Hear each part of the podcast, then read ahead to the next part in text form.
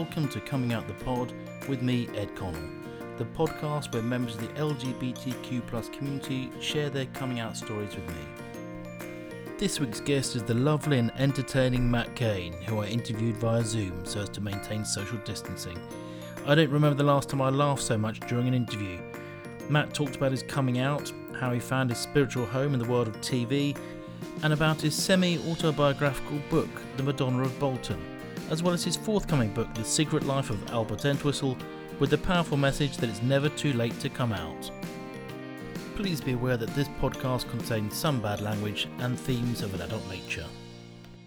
Well, I want to begin by uh, introducing my next guest, who is Matt Cain. And I guess depending on the age of the listener, Matt, they will know you either from your earlier days as the culture editor at Channel 4, which was when? About what year was that you were doing that? Well, actually, I think that's kind of mid-period. Oh, yeah, I mean, I've done so many different things. I had a whole career making TV documentaries for 12 years before that. But yeah, I was the um, culture editor on Channel 4 News um, 2010 to 2013. Um, and then you were editor in chief of Attitude Magazine.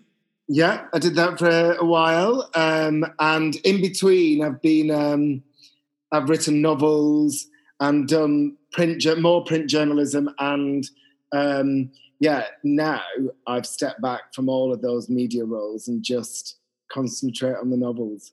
And you are um, you've released three books, haven't you? And the fourth one is due out in I think May of next year. Is that right? Yep. Um, the fourth book is called The Secret Life of Albert Entwistle. Um, although I'm currently writing the fifth book, so I've certainly got my head in that. and what, what's the what's the fourth book about? Well, interestingly, it's about um, an older gay man who these, you know, a lot of the gays we see represented in mainstream media and the narrative arts are often young and hot. This is about an older gay man who doesn't have the courage to come out when he's younger. Um, he lives in the north of England. He's a postman, Albert Entwistle. He comes up to his retirement. He's, he's 65. He's told he has to take forced, you know, forced retirement. A few other things happen to provoke a life crisis. And he realizes he's been stuck in his ways, he's been hiding away from the world, he's not been happy. In order to be happy, he needs to go back into his past to confront an unresolved trauma. And as you go along, you realize he was in love with another boy when he was a teenager. They were um, somehow, you don't find out why at first, but they were torn apart, haven't seen each other for nearly 50 years. And he goes off to find him. And that's what the book's all about. And in the process, you know, he goes on a transformative journey um, with his own kind of psychology and sense of self, you know.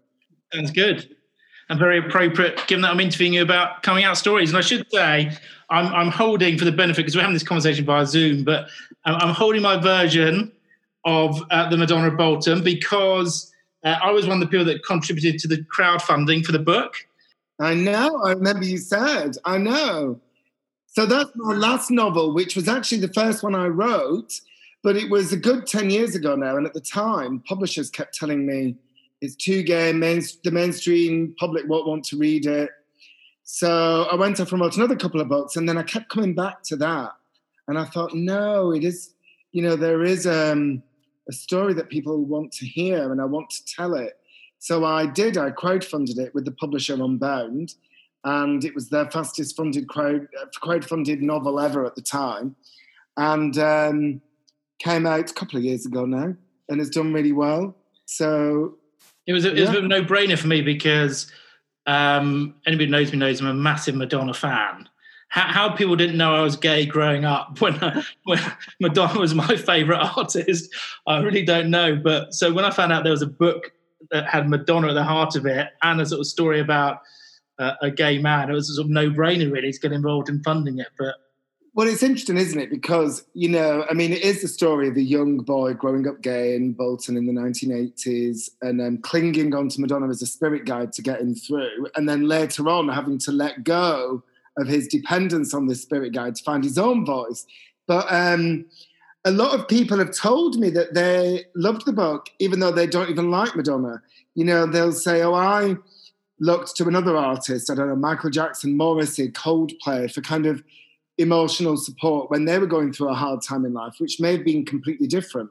Um, but I and I always say, well, yeah, that's what it's about, taking emotional support from popular culture. But I do think, um, as you say, um, for gay men growing up in a certain time, the only one we could really cling on to for emotional support was Madonna. She was our kind of glorious leader, as she's been called, our talisman. Yeah. Um, one of very, very, very few voices standing up for us when we were roundly denounced as sexual predators who were spreading disease and couldn't be trusted around children.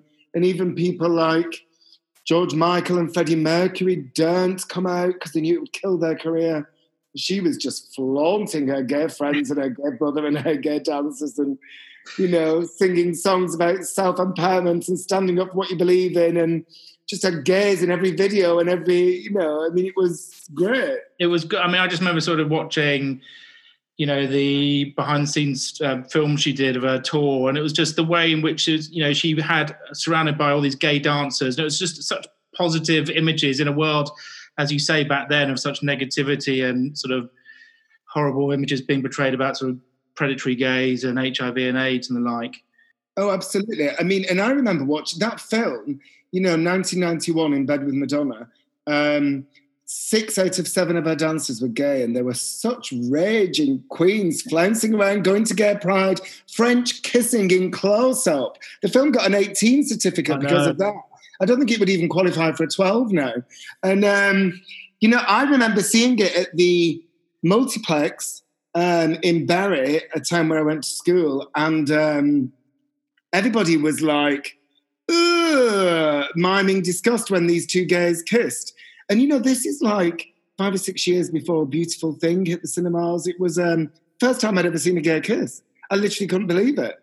Yeah, it's it's it's difficult to explain to people quite what it was like growing up. As I think you know, I think we're about three years apart. I think about three years younger than me. But growing up in that era, there was so little positivity around you know, know, being gay or lesbian. I mean, it was all all negative things in the media, and so I'm pretty sure that looking back now, some of my attraction towards her was partly because of her allegiance to sort of the LGBT cause. But I think the other reason why I really love the book is it kind of, um, without sounding sort of too morose, kind of is almost like how life might have been for me if I'd taken a different course. Because I know that you've talked in the past about the book being sort of slightly autobiographical.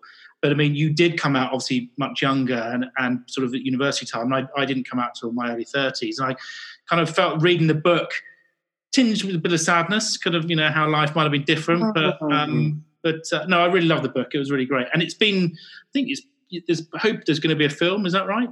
Oh, there's all kinds of things happening, but to be honest, they um, none of them happen quickly enough for my liking, and um, I'm never quite sure what I'm allowed to talk about, so I should probably just like not say anything. But yeah, exciting things are happening, and I had a meeting about it just today. So let's hope I am allowed to say things soon. But um, but I wouldn't. Um, I mean, it's difficult to. Re- I mean, I know that you can regret things and you can look back and wish you'd done things sooner. But once you're divorced from the context in which you were operating, um, it's difficult to remember just how horrific it was and how terrible it made you feel about yourself.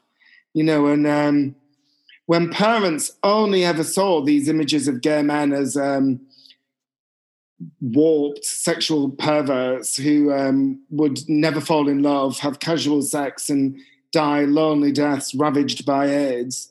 Um, I mean, it was so hysterical, the media coverage around the HIV AIDS crisis. You know, why would any parent greet that news with joy or with anything other than fear? And um, I think a lot of people were frightened of coming out for that reason.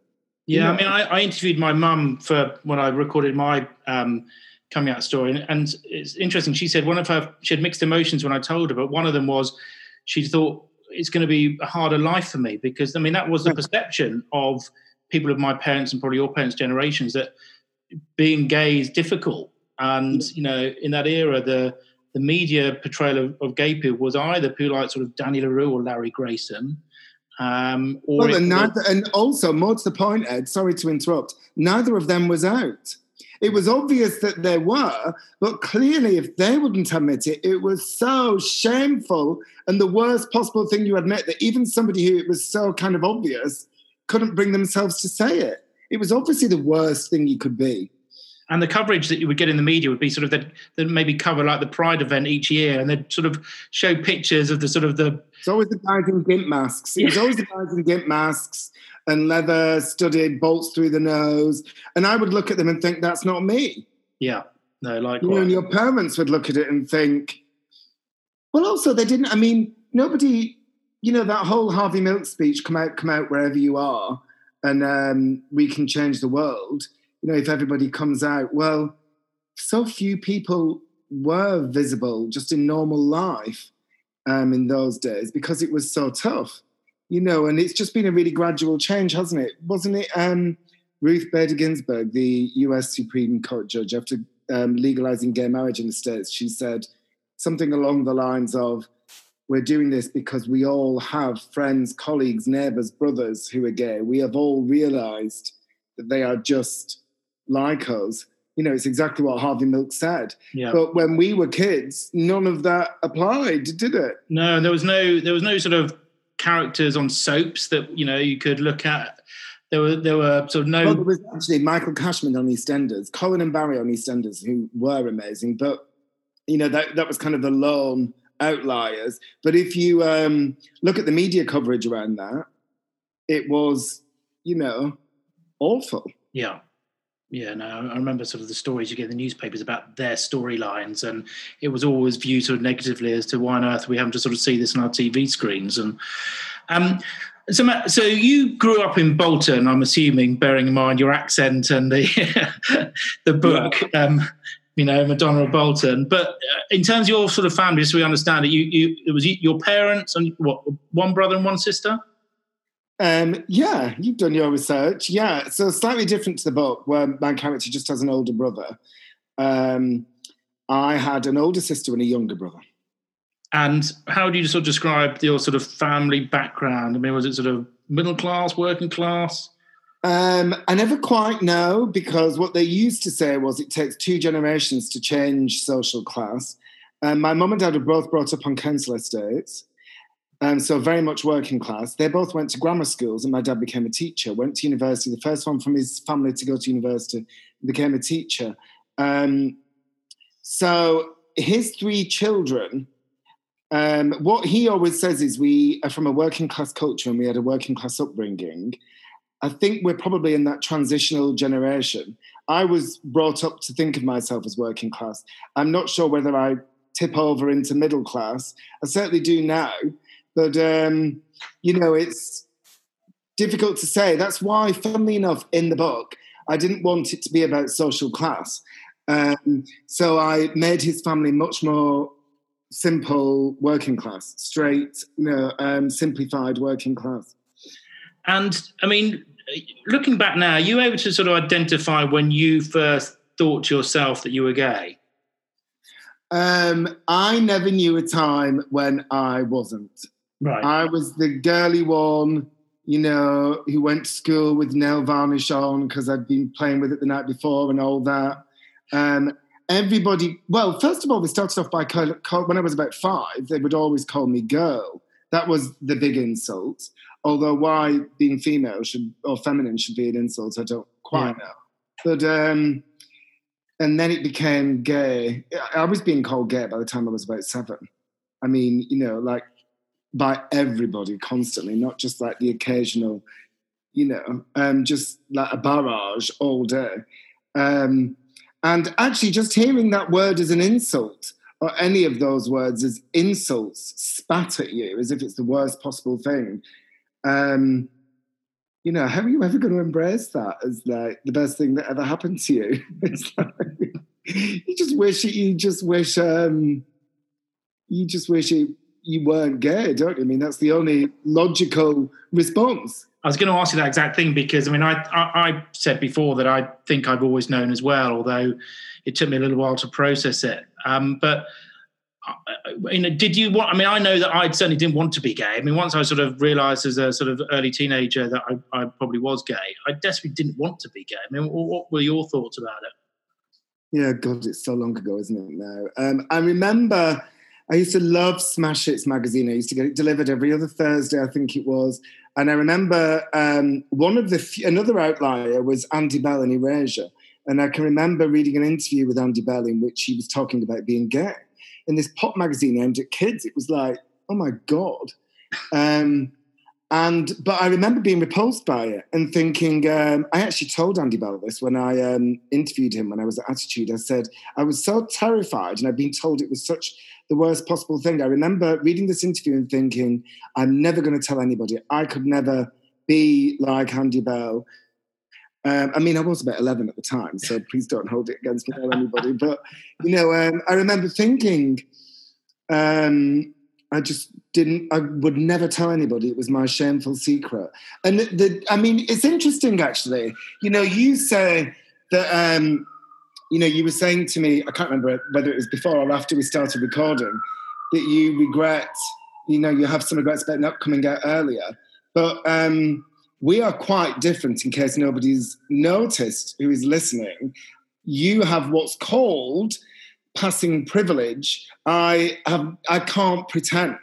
You know, there's just there's just I couldn't pretend. And I say what's called passing privilege because what ends up happening is, you know, um, people who can pass for straight stay in the closet for longer.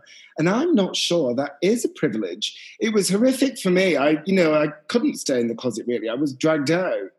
Um, I mean, I chose to come out, but like I say, everybody was calling me gay from the start. Yeah. And um, you would have been able to hide it, I imagine. Yeah, I did, and I did. It did pretty well. I mean, it's interesting, sort of, you know, speaking to family and friends about their recollection. People just didn't suspect, and I was, I sort of carried that through to my early 30s. I think only got to the point where, as my sister said, you know, people sort of couldn't understand why you were going on dates with women, but they never, you know, turned into a second date. Um, you know, they, apart from that, people just didn't suspect at all. Um, so is that is that a privilege? Is it passing privilege or is it a curse? I, I, would say it's a bit of a curse, if I'm honest, because I mean, I, I, I said before that I consider from the the point I came out is really when my sort of proper life started because up until then I sort of hadn't been myself. And yeah. and, and that's a real burden to try and you know you waste a lot of energy trying to keep up a facade as to you know what you want people to think you are. It was, and it was draining. And I you know I I, I don't know talking about regrets because I don't think they achieve very much. But I guess if I had my time again I'd, I'd have come out earlier on. Um, yeah it's interesting isn't it? Because you know, I remember when I did work at Attitude and interviewing a lot of guys who had this story of so called straight privilege. And I'd always thought it was a privilege. And I certainly think those of us who were savaged for being gay carry around a heavier burden of shame. But, um, but there's completely different challenges, aren't there? I mean, um, my boyfriend or fiance as he is now. Well, I, I meant to say um, congratulations to you and Harry, by the way. I'm, I'm so happy for you both. Isn't that hilarious? Well, um, the interesting thing is, he is two years older than me. He's 47. He only came out about six months before I met him, when he was about 44, I think. Wow. Um, because he, like you, has so called passing privilege. If I look at his life, um, I'm not sure he it was a privilege. I'm not sure about whether I was in the more privileged position of being forced to deal with it earlier and then leading a more authentic life from earlier on. Yeah, so it's a difficult trade-off, isn't it? Because obviously, coming out early as you did. I mean, in a moment, I'm going to ask about you know what age you did come out, but if I remember correctly from when I've heard you talk about before, you, I think you were still in sick form when you first came out, and that that can't have been easy, um, and that had been pretty brave at the time.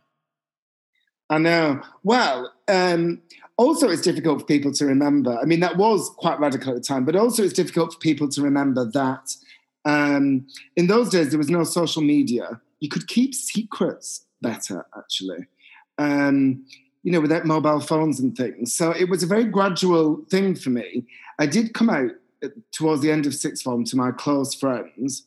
Um, And then what happened is I did languages at university. So I went away to France for a year in a gap year to work as an au pair. And as you know, um, gays and children, we were told, you know, we couldn't be trusted. We were paedophiles. We'd interfere with children. So um, my coming out didn't progress. Um, and when I got back, I went to university. And from then on, it continued. I was out to everybody at university from the start. I told my sister when she came to visit. I later told my brother. And then in the Easter holidays of my second year, I told my mum and dad. And, and just before I ask you about sort of their reactions, I mean, the, do you remember who the very first person was you told? You sort of said you told friends at sixth form, but was there somebody you confided in first of all? Um, yeah, I t- um, well, basically, I told a good friend at the time when we were out drinking, and um, she did then blab the secret. Really? Yeah. And I was literally, it was right at the end of sixth form. I was studying for exams and I was terrified of it coming out. And um, I went and told my three closest friends, and um, it was all fine. Um, and two of those three closest friends I'm still very close to now and speak to a lot. You never forget that kind of thing. If no. you think this secret you're carrying within you is like the most dirty, disgusting secret and it will make everybody turn against you. And then the first couple of people you tell um, don't do that. When actually they were subject subjected to the same media onslaught that was anti-gay as my parents. You know, they didn't have anything positive to go on really, and they were um, they were great. And were they just out of interest? Were they were they men or women? Always girls for that kind of thing. I mean, yeah. Although actually, a couple of um, straight male friends, I did also tell shortly afterwards. And did uh, I mean did you say that she sort of told a few people, but did you get any grief about that at sick form from people finding out? This, first one. Um, no, I didn't get any grief because this first one had kind of blabbed it to somebody else, and I kind of acted to stem the spread of the secret, and then told my I mean, I was in the process of it. You know, it was all kind of happening anyway. We'd been to a couple of gay clubs and, you know, started talking about um, that kind of thing. You know, I, I was kind of almost there with my close friends, and then I did it. Um, the girl who was a close friend at the time who blabbed it, I basically never forgiven her for. And um, yeah, I did actually. She came to work in London briefly, and um, I did. She asked to meet up for a drink, and I did meet her. But um, I just kind of thought, oh, this is like in the past now. I don't really want to go over all that. Yeah. You know? And you say your sister. You told your sister first. what's the age gap between you and your sister? My sister's fifteen months older than me. And did you have a sort of close relationship with her? Yeah, yeah, yeah, yeah, and I still do. And what was her reaction when you told her? Oh my god, you're going into like all the emotional stuff. um, well, my sister came to visit me at university, and um, I thought, I remember thinking, shit, you know, I'm out to everybody here. I can't tell my entire friendship group um, and everybody to not tell her while she's here. Also, I won't be able to enjoy it. I'll be on edge. And um, if she were to find out that I'd told all my friends to lie to her, she'd then be really upset. So she basically arrived and I told her. um, I know, and I think it was, um, I mean, I don't think the news itself was shocking, but it was, you know, she hadn't expected to arrive and be told that straight away. Um, you know, and I mean, it's funny, isn't it? You know, I can tell you I can dissect. I mean, you never forget these scenes. I can dissect every word of every and everything that happened with my sister and brother and my mum and dad. But there's some things, you know, you think every gay person I know has been on a journey. Um, you know, you end up in a place, hopefully, or certainly I have, that's great. And relationships are still strong and never better, you know, once you open up to them. And then if they don't know anything about what that means, you have to have a journey and discover it together. You know, I was only just finding out myself at the time. But um, yeah, I mean, obviously of close family members, there were some who weren't necessarily positive at the beginning, but are very positive now. So I'd rather not, um, you know, go over every comment that was made. Although my sister was fine, actually. It was more the kind of shock of it. Um, and I, I'm impressed because I mean, I literally got drunk every time I told anybody I was coming out. But I, well, that's, I always said, I was quite, funnily enough, in some ways, I was like completely clueless and naive and so like the opposite of wise. But um, in other ways, I actually, um, I actually was quite switched on and I always said I didn't want to be drunk. Um, when I told important people. And apart, after that first time, and I told this friend when I was drunk, and she blabbed it. I so I told my sister when I was. I told all these close friends when I was stone cold sober. I told my sister when I was stone cold sober. I told my brother. It came out when we were on holiday, and I, we were both drunk at the time. Um, and I told my mum and dad when we were stone cold sober. Um, I kind of wanted to do that. I don't know why. Um, well, there's plenty of reasons why. I'm not sure which were the ones that were most kind of, you know, weighing on my mind at the time. I just found it so difficult. I mean, it, I just needed the Dutch courage, really. Not because I ever generally thought there'd be a bad reaction, but it was just yeah. traumatic. Yeah, sorry, I was just going to say. I don't want to interrupt you. I was just going to say there's there's a difference between you know taking the edge off, having a bit of D- Dutch courage with a drink or two, and being wasted. Yeah, yeah, absolutely. Yeah. No, thankfully, I was most of the former rather than the latter, although, although not always, I have to say. Um, and so your parents then, I mean, obviously your parents are similar age to me and they've sort of grown up with all that negativity. I mean, what, what was their sort of immediate response on telling them? Well, funnily enough, I've never told anybody this. I was certainly not in public, but I actually had tried to come out to my parents beforehand. Um, so what happened was um, I was so terrified of doing it. So I told my sister, I think I told my brother, and I was going to tell my mom and dad. This is the second year of university now. And I was just, I did, I couldn't, and I knew I was going to do it sober. I couldn't picture like saying, sitting them down and saying, I've got something to tell you. I just wasn't sure I'd be able to get the words out. So I thought, right, I'll write them a letter. And I was staying I went to stay with a friend from university in his family home for a weekend, you know, like you do when you're students.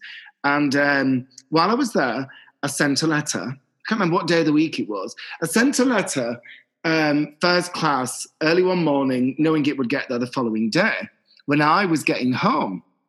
Um, and I thought, so I'll just kind of do it and then go back and we'll have the discussion and I can deal with that. Anyway, so I wrote this letter and I was like literally so nervous and all churned up, got on the train home. Um, was like really nervous. And I got home, walked through the door, expecting this like the biggest, exp- the biggest, you know, discussion of my entire life today. It's probably ever. And the letter hadn't arrived. and I had to then, and then I thought, fuck, I can't like, you know. So the next, so then I had to get up early the next morning and hover by the letterbox until it arrived in those days, first class post was supposed to arrive the next day. Um, and it, I intercepted the letter because once I was in the house, I thought, no, it's the wrong way to do it. But, sorry, to go back to your original point about telling people drunk and this, that, the other, I've kept the letter and I have since read it.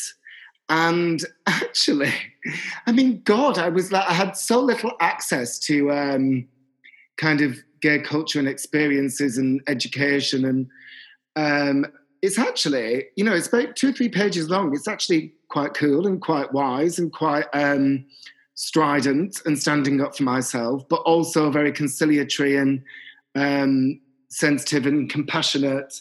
Um, yeah, I'm kind of, I mean, it's like, you know, I'm always, when you read people writing memoirs and they have a whole scene in direct speech from 50 years ago. You think, how do you remember that?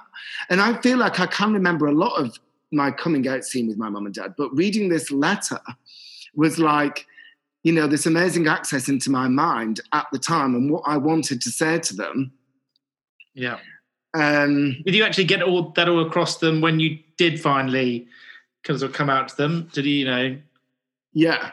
And and and what was sort of their reaction? Um, well, um, they had been meaning to do it since this aborted attempt with a letter, and they said they were going at the Easter holidays of second year to Ireland on a short holiday. My dad's ancestor uh, ancestors are from Ireland. He wanted to do a bit of genealogy research, and they were going for a short holiday to Ireland. Did I want to come? But my brother and sister weren't going. I thought, right, I'll go and do it on this holiday. And all the way on this trip to Ireland, I was thinking, God, I'm going to come out to them. And, on the first night, we got to Dublin. What do you do in Dublin? You go round pubs. And I thought, um, I am not going to tell them when drunk. I need to tell them at the beginning of the night. And the first pub we went into was, can't remember what it's called. I can picture it so clearly. The oldest pub in Dublin. And I have been back to it since, actually, and relived the thing in my mind. Um, and my sister had just got engaged. They were talking about her wedding, and I can't remember. They said something about my brother's relationship at the time, and said something about me. And I said, "Oh well, you know, I won't be getting married." I mean, ironically, I am now, but that I mean, getting married was like. You know, I mean, we just didn't even imagine that was going to happen. We didn't. Even... I know oh, exactly. Uh, I mean, I saw your tweet when you got, engaged, got engaged saying, you know, you grew up just not thinking that was ever going to happen to you. And as did we I. didn't even have equal age of consent. We, we could be fired from our jobs and, you know, all those kind of things for being gay. It didn't occur to me we'd be able to get married. Anyway, this is how the conversation came up. And I said to them, I'm not going to be getting married. Um, I'm not into girls. I am attracted to men. So I couldn't say the words, I am gay at that age. And then, and then my mum said, Are you telling us you're gay? And I said, yes. And then we had a little pause and I had to go to the loo and literally have some like breaths of air and like run cold water on my, splash cold water on my face and all that. And then went back in and we had a conversation and it was fine. Um, my mum always knew, um, as is often the case. Um, my dad kind of knew deep down but denied it and was very shocked. It was um, and went very quiet for a couple of days, but their reactions were very much coloured by what we were saying before, thinking that meant I would be unhappy and wanting the best for me, and being frightened about what that meant. Um, and you know, I I wouldn't say I had any anger, but I did. I remember I've always you know, my mum and dad are great, and particularly now, but like I say, everybody's been on a journey. And when my mum said she'd always understood, um, I said, well, why did you never let me know it was it was all right? Why did you never think to let me know if you could sense what a horrible time I was having? And um, why did you never, you know, make it clear to me that I would still be loved and everything would be all right. But I mean, the answer is they were terrified. She was terrified of it herself. Um, was praying it wouldn't be true. You know, you don't want to do anything that may be seen as encouraging it. You know, I mean, there were no, there was no understanding of it as something that you are by nature rather than by choice in those days, was there? Yeah, and I used to, it used to make me laugh when sort of going back to that era, the, the idea that people thought you'd choose to be gay. I mean, back in you know the 80s and 90s that well certainly the 80s that was the last thing you'd have chosen to be I mean, it was just so so bad. Although interestingly um, I, am I sort of said when I recorded my coming out story that if I had my time again I'd choose to be oh, gay. I mean I, God, I, yeah best thing that ever happened to me. So happy. literally the best, yeah. there's not a day that goes by um, when I don't wake up and you know thank Mother Nature that I'm gay. And in fact funnily enough years ago, in my 30s, I had psychotherapy for five years and it was amazing. Um, not necessarily about sexuality, but obviously that's, you know, bound up with it, just learning to love myself more and all that. And at one point, as an exercise in psychotherapy, I had to have a pad of paper on one side, all the things I liked about being gay, and on the other side, all the things I didn't like. And there was literally nothing that I didn't like. Everything was like a positive. and it's funny though, because if you'd said that to me when I was 20 back in 1992, I'd have probably said you're you're mad. You know, I, I, there can't be anything good about being gay. Whereas, you know, I'm the same as you now. I mean, I'm I'm you know happy that I'm gay and would choose the same way all over again.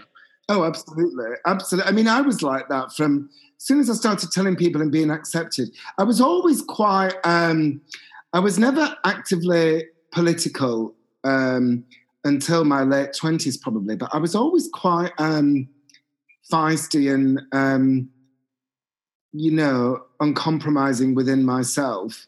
You know, I was brought up Catholic, and um, I wouldn't have told anybody. Yeah, oh, yeah, well, that's that's a whole other conversation. But um, I wouldn't have told. That's for the next season. I wouldn't have told anybody why at the time, but at the age of 13, 14, I absolutely refused to go to church anymore. And I was left and right kicking off with, I went to religious schools. I was always kicking off with them about stuff.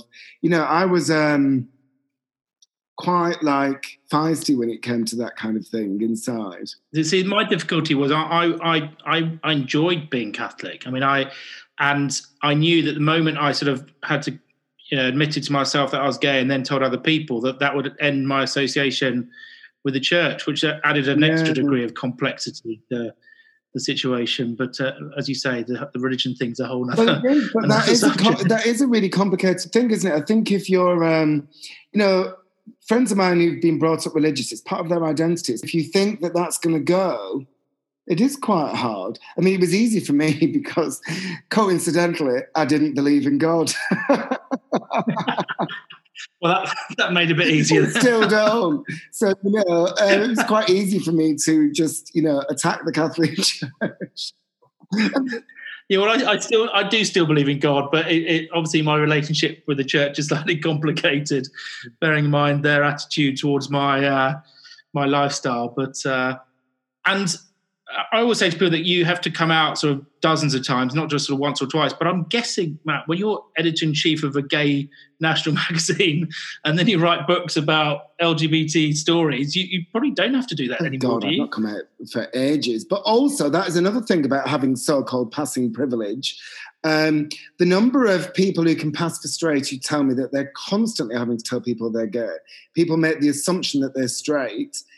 Um, when you are visibly very presenting as gay and can't do anything about it, even if you'd want to, you know, from the, you know, I've I can't remember the last time I had to tell somebody I was gay. But even, you know, before I started writing books and doing these public facing jobs, I I left university and I knew I could only work in an industry where my sexuality would be accepted. And I gravitated towards arts, creative industries, um, and got the first job uh, that I got was in TV, and um, was working in. I worked for ITV for ten years, and um, you know it was full of gays, and we just used to mince around. I used to have a. I used to work on the South Bank show for Melvyn Bragg, and all by my desk, I had a whole side of the wall which was my hunks wall with pictures of like Mark Wahlberg with his top off, and Vin Diesel, and this, that, the other. Nobody gave. Nobody could care less. I mean, it was like you know, loads of gays mincing around, and that's kind of what I wanted. So I would never have put myself in a position where I had to come out, and it was blatantly obvious that I was gay anyway. And and the weird thing is, I still get questions where people ask me questions about my girlfriend on the assumption that you know I'm straight, even now, which is sort of a bit do, you, odd. But do you feel offended about- by the assumption, or do you think it's a natural assumption? Um, I'm not. I don't get offended by it, but I I, I al- always put people right. You know, it's not a question of just sort of remaining silent, not saying anything. I'd always say. You know, I don't have a boyfriend at the moment, or I'm seeing some, you know, seeing a guy or whatever. So it doesn't really, really become an issue, but makes them think that maybe next time they'll think twice about making that assumption. And I also, fu- funny hearing talk about the media because my sister, who I came out to first of all, who's six years younger than me, so she's she's just younger than you. She did a performing arts degree, and then she went to work in television and ended up at ITV. And I kind of think if I'd done maybe a degree like that or gone into media um, rather than law, that it might have been very different again in terms of my coming out. Oh, I know journey. lots But- of actors who say, you know, particularly older ones. Ian McKellen always says it in interviews. Um, one of the things that attracted him to the theatre was he knew there would be people like me. Even before it was so explicit, he just sensed there would be, you know, queers in the theatre, as he puts it. And um, oh, I just didn't even countenance applying for any kind of job where I wouldn't be around people like me and I couldn't be brazen and flamboyant and all of those things. You know, my spirit had been in a cage and it had been set free. I wasn't going to shove it back in. You know, and also, actually, you know, if, I don't know if you, uh, you know, as I said earlier, when I had to go and do a gap year in France, um, you know, I slightly, I didn't go back, well, I did go back into the closet, or I certainly didn't progress any further in my journey of coming out of the closet. Um, and, you know, I'd had a taste of freedom and self acceptance. I just was like, I'm never going back there again, you know. Matt, I'm always asking all the interviews sort of two questions. And the first of them is if you had your time again, so you were going through the whole coming out experience again, uh, what, if anything, would you do differently? Um, oh, it's another world, isn't it? Um, so it's difficult to say. The, certainly, the first person I told when drunk, this girl who then started blabbing it around, I wouldn't have told her. But then again, that was the catalyst that pushed me. Um, she wasn't particularly important, so maybe it wasn't the end of the world to tell her drunk. She's not, come, you know, moved forward with me in my life. Um, whereas the others were. So she was a practice one that I got wrong, and I got the others right. So I mean, I ended up telling my brother when I was drunk on a holiday. Um, and yeah, maybe I regret doing that drunk, but I hadn't intended to tell him. It kind of came out. So I don't know. I mean, when I look at the, this letter I was telling you about, I think if that's what was in my head when I was going through this journey, which was quite protracted, as I've explained, um, I kind of was pretty much doing it right, you know. I mean, it sounds from listening to your story that there's not really much I think I'd have changed if I'd been in your shoes. I mean, it was you did it relatively young. You sort of went about it the right way, sort of telling friends and then close family first of all, and then that was it. I mean, it sounds relatively uneventful. Yeah. Um, well, I don't know about uneventful because when you're living through these things, they're the biggest events of your life. They're so dramatic. But it, it certainly went um, without any more hitches than you could have hoped for. Do you know what I mean? It was, um, yeah, yeah. There was some, there was some feelings we had to negotiate and responses we had to work around. But um, don't think really, in view of the context and people's backgrounds and what was going on at the time, that it could have gone any better, really. And the other question I ask everybody is what advice, if any, do you have for people sort of at the start of their coming out journey at the moment? Um, well, it's interesting for me thinking about this because, as I say, my other half now only did it in his mid 40s. Um, I don't know any person, everybody who's coming out, it's the biggest thing, and you think of all the worst case scenarios. And yeah, there are some horrific worst case scenarios. Some people do get thrown out of home and this, that, and the other. Um, but I don't know a single person who regrets coming out. No, I've never met a single person who regrets coming out, um, however hard it is. And I think that's important to know. I've probably got, you know what, I've probably got more wisdom, but right now it's deserted me. no, I think I think listen, I think that's a, a, a great message, which is that you know it, it, does get better. I mean, the, the, the coming out process made me the sort of the happy person that I hadn't been before, and you know life's been just so much better since I came out. And I, I, like you, I don't have any friends who would say any differently to that, and I think that's a sort of really positive. I message. mean, sometimes you do. I mean, you know, like I said, worst case scenario, people do get thrown out of home, and there is that middle ground. You know, there's obviously the wonderful response we're all hoping for. There's that middle ground where you kind of slightly have to move away from the people you've grown up with and go and find your people and become the person you're meant to be. And that's quite sad, letting go of certain things. But um, you know, it's all a long process, isn't it? But it only ever leads to um, happiness and um, a positive outcome within yourself. Well, Matt, I've really loved our chat. It's been really good fun. I'm um, sorry to make you sort of remember all those events from many years ago.